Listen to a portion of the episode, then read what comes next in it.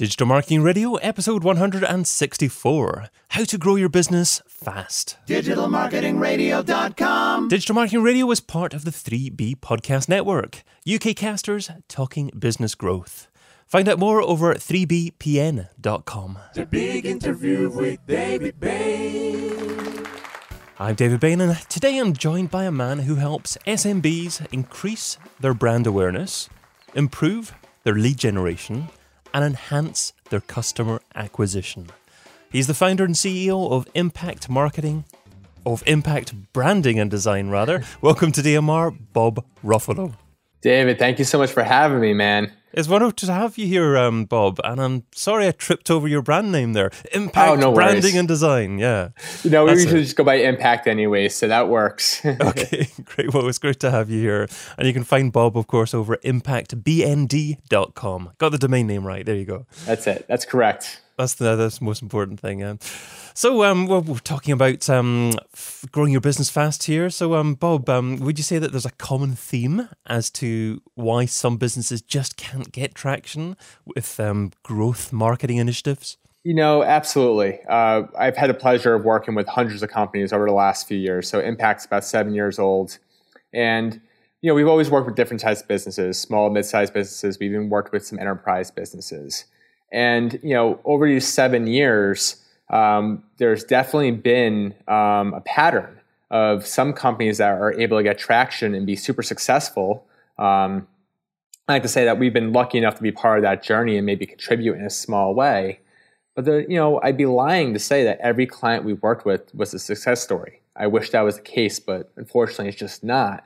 And you know, over the last couple of years, really just scratched my head and saying like, why are some companies able to like just take off and be super successful, and other ones just are just stuck, right? And they just can't get out of their own way. Sure. And uh, you know, so I really try to dig in and say like, what is it? Um, and it's funny. It turns out, you know, looking at you know my past data, talking to a lot of my colleagues, my friends, um, it turns out there's about 11 elements of growth.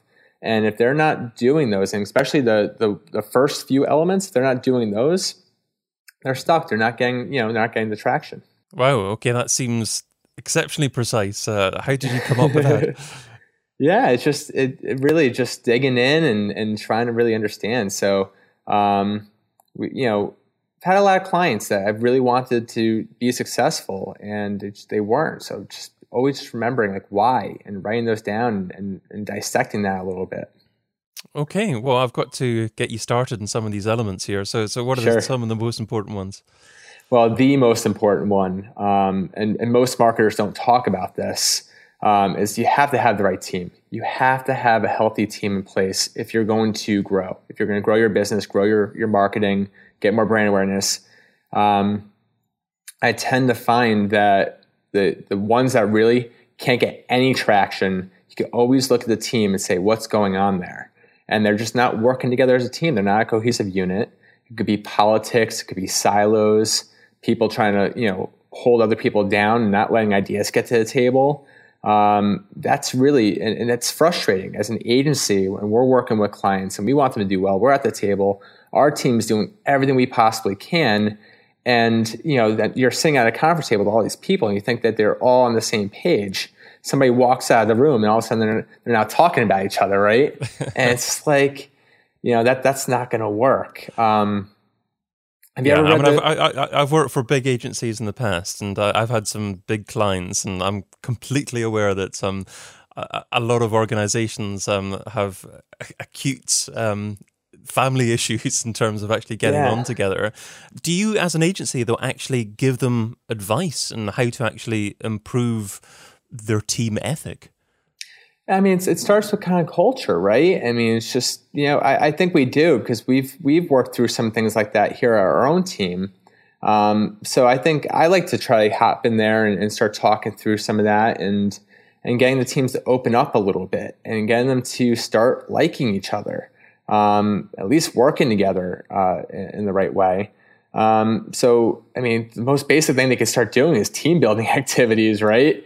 And, and getting, getting them to literally like each other and care about what's going on in each other's lives, getting them to be vulnerable and being comfortable actually communicating with their team once they can start doing that, that's the most foundational thing that they can do if they really want to have a team that's going to be successful. So, if you were going to advise a company on recruiting, I guess, a team to begin with, a marketing team to begin with, mm-hmm. is it more important to actually think about um, the marketing abilities of the people that you're looking to recruit, or is personality more important, or something else? Yeah. Um, you know, I tell all my people we are so much more in the client service business than we are in the marketing business. That's a quote okay. that, that we hold very strong.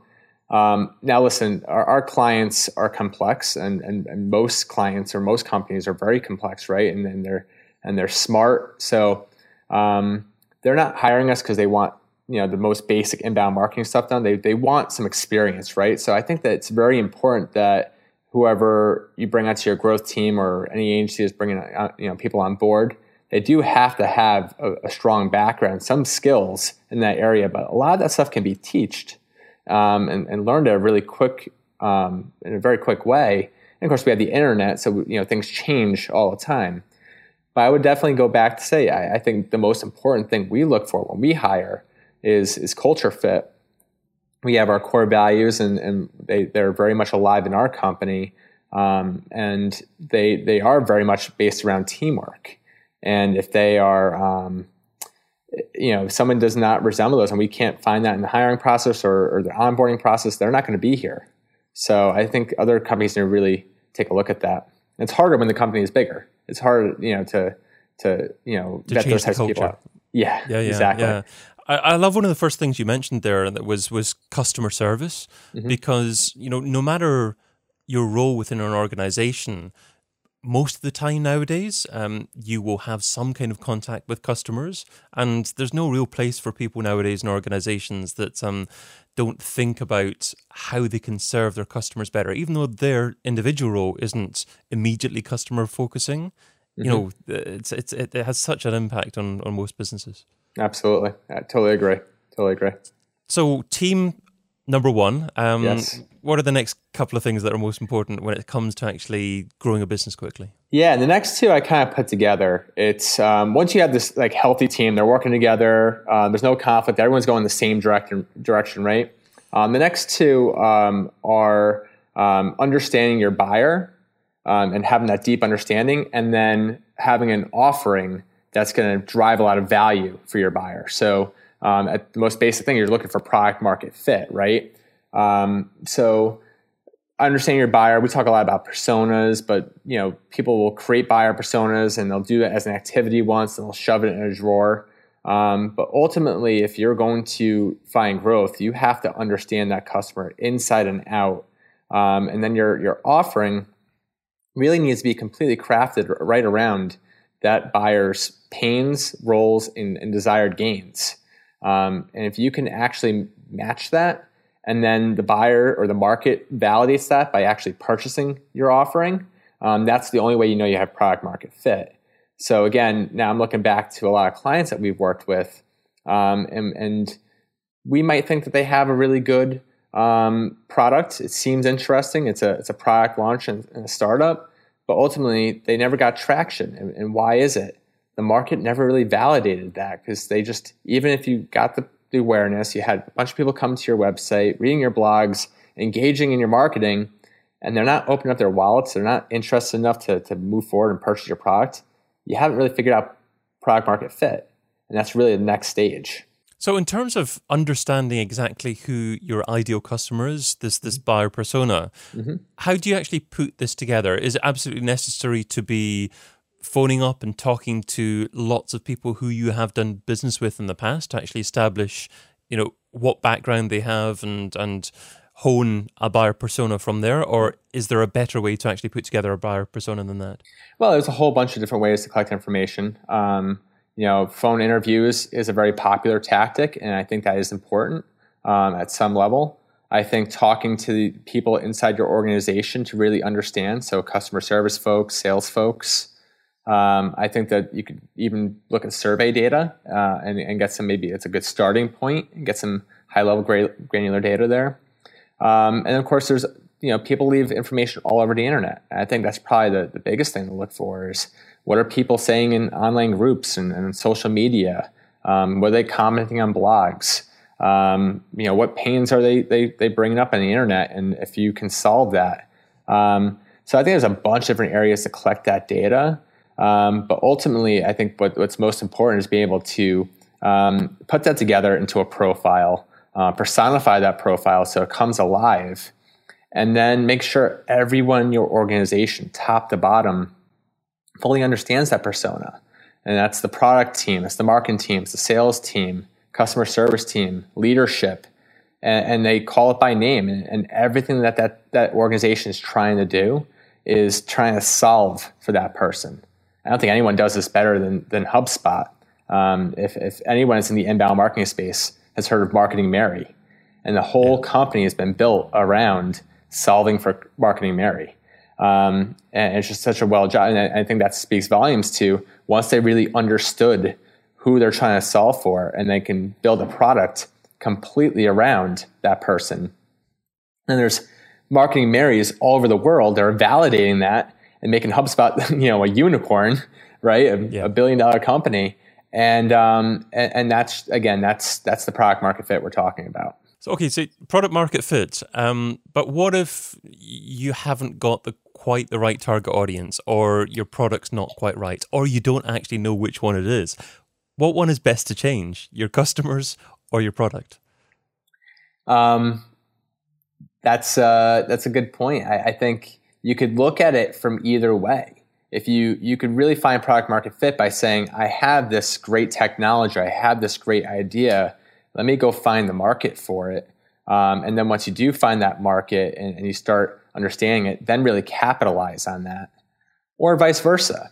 You can, you know, start a, find a problem and go solve a problem, then build a business around making that that you know scaling that that problem. So I think you could really look from either way, um, but you do need to start somewhere, and there needs to be a match and a really strong match ultimately before that company is going to be a growth story, a growth success story. Okay, okay. So let's say a business has got um, all three initial steps in, in, in, place. It's looking good. They've got a good team. Um, they've got the buyer persona right ish, yeah. and um, they've got their product, which is, is is fairly decent to begin with. They reckon. How do they go about actually setting goals and objectives in terms of you know how much is a, a good amount to be aiming for in terms of sales figures in a certain period of time? Yeah, and have you ever read the book uh, Traction by Gino Wickman? It's, I haven't. Uh, no. No, it's a great book, and I, I definitely recommend it. Um, it's it's very similar, like Rockefeller Habits um, by Verne Harnish, or his new one, Scaling Up. Um, and they had like the one page strategic plan. And in Traction, they call the Vision Traction Organizer. And, and that's basically where I, you know, the next step here is once you really have that product market fit, it's really getting those goals out there and have a very clear direction for where you're going and being able to bring that to life. So um, in that in both they, they paint the three year picture, they walk that back to a one year goals, and then they bring that back to like quarterly objectives. They don't overcomplicate it by stuffing a whole bunch of words and making it you know you know too cumbersome to understand. It's just very simple goals that everyone in the organization can see and they can work towards. So um, that's the next step in, in, being able to grow. So once you really have that product market fit, then it's all about you know scaling it, right? So setting some benchmarks out there to know if you're actually scaling or not. Okay, great. Yeah, looking it up at the moment. I've I've uh, read certainly quite a few decent business books, but I haven't read that one. So um, it's, it's there's a good quote from Eric Ries, um, founder, uh, author of the Lean Startup. So I've certainly uh, read that one. He's saying anyone trying to break through to new customers can use this smart, ambitious book. Um, so Yep, um, something else to add to my reading list. I'm sure the reading list of a, a few listeners there. Um, so uh, interesting that you talk about um, three years initially. Actually, is I mean three years. That seems like quite a long way away mm-hmm. for a technology business. Do you think that's um, a realistic time period for a technology business to actually be able to vision in the future? Well, I think you know you're not going to be able to picture um, or put into that picture every little detail, right? And I don't think that's the point of it. Um, okay. One way you can look at it is write it as if it is that year, and and what does the company look like? Um, ultimately, what you're trying to do is let everyone in the company know this is the direction we're going in. And it's not even just everyone in the company; it's letting your customers know. It's every shareholder of the company know. Um, it's it's potential job applicants. It's letting everyone know this is the direction we're going in. You can either be on the bus or not on the bus, but this is where we're going. And I think that's the the big and it goes right back to the first one. Just make sure everyone's aligned in the direction we're going in. So, one of the most important facets of building a successful company nowadays is choosing the right technology. Um, so, I'd love some thoughts from you on technology, on, on software that you think is essential for a business to be embracing to grow quickly nowadays. Yeah. Um, man, I'm a HubSpot guy. So, I, I have to mm. say that, you know, um, I've been using it for four years and, and understand that I went from being a you know three hundred thousand dollar freelancer, you know, with, with a couple of people, um, to grow my business ten x over four years by doing inbound marketing and everything I've done. I, you know, we've done everything we've done is, is, is through inbound.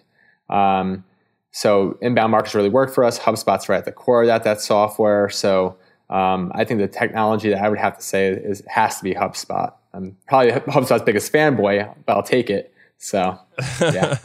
I've actually got a question coming up called software I couldn't live without. So, um, I know first thing to mind that, that that's going to be that software, but maybe you can find something else. I will. I'll look for something else. Absolutely. um, and you know, we're talking about growing quickly here. Um, do you think it's essential for businesses to be uh, growing quickly, or yeah. is it quite acceptable to be growing at a, a moderate pace? Yeah, no, I think I think you do have to be growing at a consistent pace. Um, but I think one of the other areas where I've seen a lot of um, clients maybe struggle is that they don't really have any acceleration. So I think that's um, looking at. I guess they, there's maybe enough. They have a lot of initiatives, a lot of things that they're working on, right? And then when you look at um, three months, three months goes by, and they haven't made any traction on on these initiatives um, and maybe it's because they they um, they have a lot of things that are just unfinished, right? They they've started so many different directions. So I think that's the next most important part, or one of the last most important parts of, of a growth company is, is finding a way to accelerate and grab that speed and get things done. So I think software companies that get it right, they do have these weekly sprints, right? And they say, here's all the things we're going to complete and launch at the end of this week, um, or launch at the end of this month, right? and they make these sprints and sprints and sprints. And that's how they really get significant progress. They get twice as much work or twice as much released and half as much time. Um, very agile methodology, very lean methodology, right? Um, in fact, one of the methodologies that people can use is is Scrum.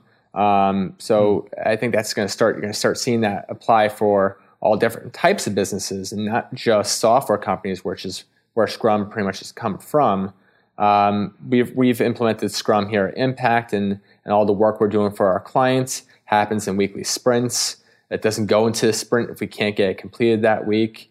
Um, but we're starting to see already that we're getting a lot more done. And our team is like kind of comfortable, right? They're not feeling overwhelmed. They're not feeling like they have all this stuff done. It's got to be due last minute. They don't have the stress of here's another thing that we're going to start and not finish because everything gets done. So, um, so yeah, I go to one of the last things you got to do is, is, really you know, kick in the high gear is acceleration. So I like that idea about uh, applying Scrum and um, focusing on the short term to lots of different types of businesses. But I mean, how, how, do you actually do? You have to break down tasks that take longer than a week or two. Um, if if you're doing a big project for a client, obviously you can't do everything mm-hmm. over the short term. How do you go about actually adopting Scrum methodologies to a bigger project. That's exactly it. That's exactly it. You have to um, break things down into an area where you, one, you know you can complete it in a week, and two, you can actually estimate on it and estimate it pretty accurately. So if if we you know, say we're going to do a campaign, we're going to launch a, a new offer, uh, content offer for one of our clients, right? We're going to break that down to a lot of different pieces and, and, you know we're going to build the content offer, we're going to do a landing page, we're going to do you know call to action, right? We're going to break that down, but we'll even break that down even further to the next level, where you know in one sitting, maybe it could be an hour two hours, but we know these are the different pieces of what we're going to do, and we can get that done. So you're absolutely right. One of the biggest things of, of Scrum is is being able to break things down to a level where you know you can complete them and you can accurately estimate. I mean, just before we finish this section here, mm-hmm. I'd love to get just um, one or two thoughts on using HubSpot actually uh, from your perspective. Um, so, what do you think are one or two of the most effective content marketing activities that uh, a lot of businesses could be doing at the moment? Um, one, I think just focusing on maybe a little less content, but much better high quality content. Uh, I think if you go back three or four years ago, um, inbound marketing was most certainly a numbers game. Um, it was the wild, wild west of inbound marketing, right? So you'd create a blog article, you'd optimize the title of the article, um, and then you'd write, you know, a 350 word, you know, article or post um, that wasn't of the highest quality, but it worked, right? Because at the end of that article, you had a call to action, and you were drawing. The more of those articles you had, the more traffic you're drawn to your website. I think over the last few years, um, you're starting to see less and less of those types of articles working. The ones that really are outranking are these good, long form, high quality posts, lots of images uh, and data and stats and links to deeper resources. And I think so. I would I would recommend to anyone that wants to have success with inbound marketing. That's really really where the start is. Um, really focus on how can we create the most remarkable, best content. So when someone lands on that, uh, you know, if it's a number one ranking, someone lands on that, they're to be really really happy they found it. Not saying, "Ugh, you know, I have to convert to get this ebook and, and hit the back button. Yes, yeah. I was going to say um, when you said convert to deeper resources, I, I, take it you mean have to give an email opt-in, and if so, uh, is it best to actually ask for first name and email address, or just email address, or more than that? What, what it, it all depends. I think it probably depends on um, where somebody might be entering your uh, your database. So if it's a you know very top of the funnel, and you're just trying to maybe get somebody to subscribe to future content. Maybe all you need is an email address. Um, certainly, more middle of the funnel, bottom of the funnel type content. Um, if you have a really good webinar coming up, it's live, and you want everyone to be engaged with it, you're going to need more information for them. Um, and obviously, if someone's going to be reaching out to you to talk to a sales team, you're going to need the, the full profile. So uh, I think it, I think it depends. Um, yes, less fields probably will increase your conversion rate. Which you asked me one or two things, David. So I want to make sure I give you the second one because I think there's a really important one here that I don't think a lot of okay. Um, it's not done as much as it should be, and it's it's testing um, and, and doing some a lot of tests on your website. Uh, certainly, you could always optimize your site. Uh, there's not a website in the world that can't be improved on um, in terms of driving, you know, um, more traffic, more leads through your website. But I think just because it's working for one company doesn't necessarily mean it's going to work for your company. So I think yes, do do your best to put all the best practices in place, but all the key things in your site, you really should be testing that to see if I make this tweak, if I make this button that's blue and I make it orange, will that increase conversion rates? Or if I move it from here to here, um, so we have all kinds of like little tests on our site, all types of little tests on our client sites. But ultimately, what we're doing is we're increasing our conversion rate from 1.2 to 1.5 to 1.7 to 1.9. If you go from a 1 to a 2, you're doubling the amount of leads you're getting. You don't have to even increase traffic. And I think that's that's another area that um, I would say inbound marketers really need to focus on because there's a giant opportunity for improvement there that most people aren't capitalizing on. So, how do you decide what to test initially? Um, you just got to get creative. Um, I, I, think it, it does take a little bit of experience to be able to look at a website and say, you know, I wonder if we move this here, if that can get an increase in conversion. So, it does take a little bit of experience but not much. I mean, you can look at somebody else's site and say, oh, they're doing that. I wonder if that's working, or I wonder if that would work for us. So instead of just going all in and saying this is the way it is and not going back to that page and saying how did it perform, you know, create a test and say, is this variant better than what I already had? And if it, um, you know, and then choose the winning variant. Okay, so let's segue into the second section sure. of our discussion. So that focuses on Bob's thoughts on where digital marketing's been and where it's heading. So, starting off with software I couldn't live without. So, what software do you currently use in your business, Bob? Apart from HubSpot, hopefully. Uh, but if someone took away from you, it would significantly impact your marketing success.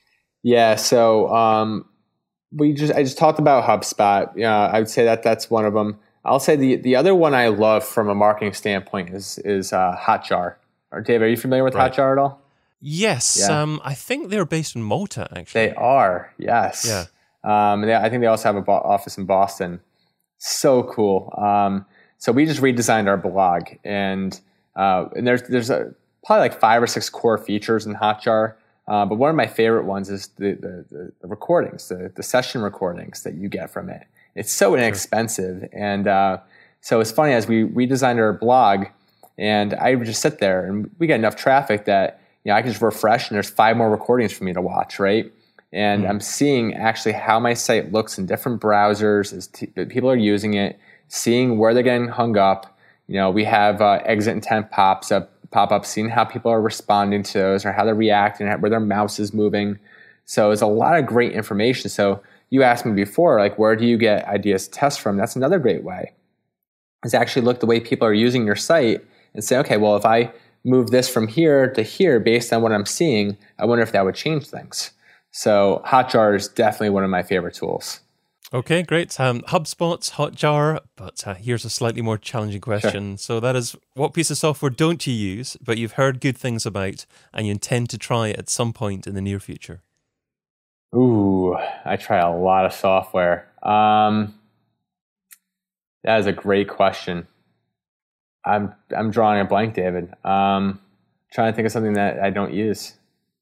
I don't know. I'm I'm blanked, man, on that one. Sorry. well, you can you can you can see if something pops into the back of your head um, Yeah. while we finish our discussion, and perhaps just shout out towards the end. Yeah, but, um, definitely. We've had a couple of good recommendations for you. I'm sure you've had your eye on something and thinking of using it. But um, I'll include um, links to obviously HubSpot and Hotjar, and um, if we come up with something else in the, the show notes at digitalmarketingradio.com. But let's move on to I wish I would have. so um, I like you to look back on the very first day that you're involved in trying to market a business online. What didn't you do so well? What do you wish that you would have done differently? I started online marketing a very, very long time ago. I think the first website I got to work on uh, for a business was back in the late 90s, but I was like 15, so I had no idea what I was Wow. doing. That Um, was before me. That was uh, I was 2000, so that that's impressive. yeah, no, actually, the first website I built um, when I was in seventh grade, my, my friends taught me how to use GeoCities. So, Wow, yeah. yeah, so um, so I've been building websites for a very long time. But I think actually getting into marketing, just under, I think understanding blogging So in terms of blogging platform, um, are you saying that you wish you got into WordPress sooner than you did, sooner you, than you did? Oh yeah, that was absolutely our first websites we were building at Impact were Joomla, and that didn't last very long. So um, moved over to WordPress very very quick, and uh, and then certainly picked up blogging for our clients, and eventually hooked up with HubSpot and started doing it right. And uh, So do you only use HubSpot at the moment for your websites, or do you still use WordPress? I would say we're probably ninety percent um, using HubSpot, and maybe WordPress makes up a good part of what we're not doing. So um, we are definitely known for our HubSpot web development, and uh, so yeah, primarily we're doing HubSpot. We've probably launched hundred websites on HubSpot's platform in the last two years. The this or that round. So this is the quick response round. Ten quick questions, just two rules here. Try not to think about the answer too much, and you're only allowed to say the word both on one occasion. Ready to go? Okay, Email or Twitter? Twitter, Audio or video? video, Affiliates or display advertising? display. Facebook or Google Plus? Really? definitely Facebook. You know, I started asking these questions two years ago. Uh, if I get a really for an answer, maybe I've got to change the question. Online press releases or one-on-one relations? One-on-one relate relations, Paid search or SEO? SEO. Email contact form or telephone number? email contact form, Website or app? website, Social subscriber or email subscriber? Both, And local marketing or global marketing? local marketing. I was thinking it was going to be email subscriber any day, you know, for you, but it's uh, social subscriber as well. Why why is that just as important as email? Well, I was on, I was under the gun, and uh, email is good. Um, I, uh, you know, kind of looking at I'm looking at my own company and the engagement we get, and it's pretty even on both. I think if you get a really you get a piece of your content to take off on social, um, I think there's a much larger um, return you can get on that. And uh, you know, I just think we're seeing click through rates always kind of diminishing. So on email, and I don't like being subscribed to too many emails. I get enough email as it is, so maybe it's a little personal for me. I'd rather find, follow things on so- social. So, so are they for different purposes? Then is social more for the beginning of the funnel and um, email further up? Possibly, I think that's that's probably a good way to look at it. Um, definitely, I mean, social has a lot more you can do with it than, than just email marketing. Um, maybe I would say maybe yeah, definitely email more um, middle to bottom of the funnel. Certainly, it's a necessary evil. Yes, it is. Unfortunately, okay, I'm hoping I'm hoping Slack can come through and take it over. question. You're hoping Slack that can take over. You were just saying there. Yes, that's, yeah. that's interesting. so, so you've embraced that fully within within Impact. Absolutely. Slack's a lovely user experience. Certainly, you you don't even feel like. Um, oh, I've got to actually open my email. No, Slack, you know, it's it's a positive experience all around, isn't it? Yes, exactly, exactly. Okay, well, um, the ten thousand dollar question. If I was to give you ten thousand dollars and you had to spend it over the next few days on a single thing to grow your business, what would you spend it on, and how would you measure success? I would probably give a bonus to the best person I have working for me. I think. I, how, how, would you measure who the best person was? I think. Um, yeah, I mean, I would certainly be looking at the performance KPIs, but I'm, I'm, thinking outside the box here and going try and connect to some of the other things I was saying before. Um, I think making sure that the, the team feels appreciated and they feel like they're part of the ultimate cause and that their purpose is bought in, and they're going to be smart enough to find free ways to get a lot of awareness um, and, and, generate a lot of leads for the business. So I, I, would want my team to know how much I appreciate them. So I would give the ten thousand dollars to the team working on it um, and let them. Um, eh, hopefully, they put it in their pockets, and then that you know they'll find other ways to to generate you know awareness for me. So I'm going completely outside the box here, David. I know, but I think I think that's that's the way I would look at it. There's no boxes. do do whatever you want with the money, as long as if uh, you can justify it. I reckon. Exactly. But you started off saying your your star player, I think. But yeah. then then it moved on to your team after that. Well, I think so, yeah. so it wouldn't be just one person. Maybe not just one person. Maybe maybe the leader of my growth team, but I would give it give it to my people most certainly. And Bob, just before we go, um, have you got a bit of software that you actually are thinking of using, but you haven't actually used yet? Yeah, um, great question. I, I think um, the one piece of software that I haven't used, I know a lot of other people are using, and, and they're talking about it all the time, but I haven't even checked it out. Is that Pokemon Go? Oh. my, everyone here in my company is using it. They're loving it. Um, no, in all seriousness, not. I, I I, I, probably won't be using Pokemon can, Go. Can businesses use that seriously? You, you think? Oh, I'm sure. I'm sure that they can. I, I, I, was just at the mall the other day, and I see all the discounts, like five percent off for uh, for Pokemon Go players. So um, it's it's a legit thing, and I think there's could be um, more that's going to be capitalized on that. Uh, I'm not sure how I'll use that here in my business. I'm sure we could find a way as it grows. But yeah, Pokemon Go. That's my answer. Well, Bob, um, you've offered a lot of wonderful advice in our conversation, but what would you say is the number one takeaway? What's the single most important step that our listeners need to take away and implement in their businesses?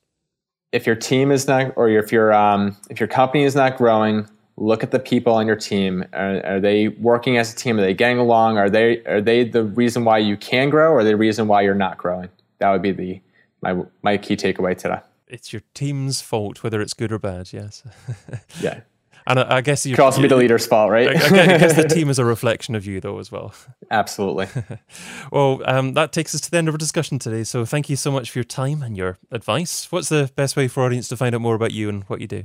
Yeah, so my website, impactbnd.com. Uh, certainly the best way to find out more about our company uh, and what we do. And, and if you want um, a little bit more from me, I think LinkedIn is the best way to stay in touch with me. So connect with me there, send me a message, and uh, I'll write back. Great stuff. So thanks to Bob and thank you your listener too. If you enjoyed the show today, tell a friend, whether it's Facebook, Twitter, LinkedIn, or even word of mouth, or even Google Plus a share would be very much appreciated. So, what are your thoughts on what Bob shared today? Maybe it's um, you've got a suggestion on what we should do for a future show as well, based upon what Bob was talking about today. So, whatever it is, it'd be good to hear from you. Um, if you want to get in touch, at David Bain is my handle on Twitter, and of course, you can always get in touch on digitalmarketingradio.com. But Till we meet again, be fantabulous and do one thing that scares you. Adios. Thanks, Bob. Great show. David, thank you so much, man.